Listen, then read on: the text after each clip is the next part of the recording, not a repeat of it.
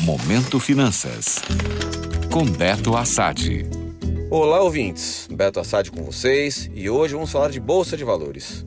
O Ibovespa, principal índice de ações brasileiras, fechou a primeira semana do ano em queda. Após os quatro primeiros pregões de janeiro, o Ibov vai caindo 1,61%, aos 132.022 pontos. O dólar na contramão inicia o ano com leve valorização de aproximadamente 0,5%. A queda da bolsa nesse período pode ser explicada pela realização de lucros e ajustes nas carteiras de grandes investidores, que iniciam o ano revisando suas posições. Vale lembrar que o Ibovespa fechou 2023 com forte alta de 22% e o dólar com queda superior a 8%.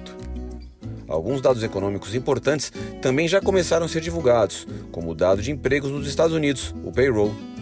Foram criadas 216 mil vagas em dezembro, acima da estimativa do mercado, que era de 160 mil vagas. Isso acabou não preocupando tanto o mercado quanto um possível efeito inflacionário, já que o mês de dezembro costuma ter um aumento de vagas sazonais. E nos últimos meses já houve uma desaceleração no mercado de trabalho norte-americano. Resta ver agora como o Fed, o Banco Central dos Estados Unidos, vai se comportar na próxima reunião de política monetária. A expectativa é de manutenção do atual patamar da taxa de juros, o que deve ser bem recebido pelo mercado. Aqui no Brasil, o primeiro boletim Focus do ano apontou uma expectativa de inflação de 3,9% para 2024, com o câmbio fechando novamente perto dos R$ 5,00 e a taxa de juros Selic na casa de 9% ao ano.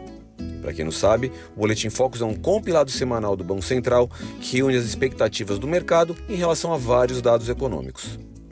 Claro que ainda é muito cedo para afirmar que esses números são precisos, mas já servem de guia para termos uma ideia de que, se tudo correr bem, a inflação deve ficar controlada e a taxa de juros abaixo dos dois dígitos.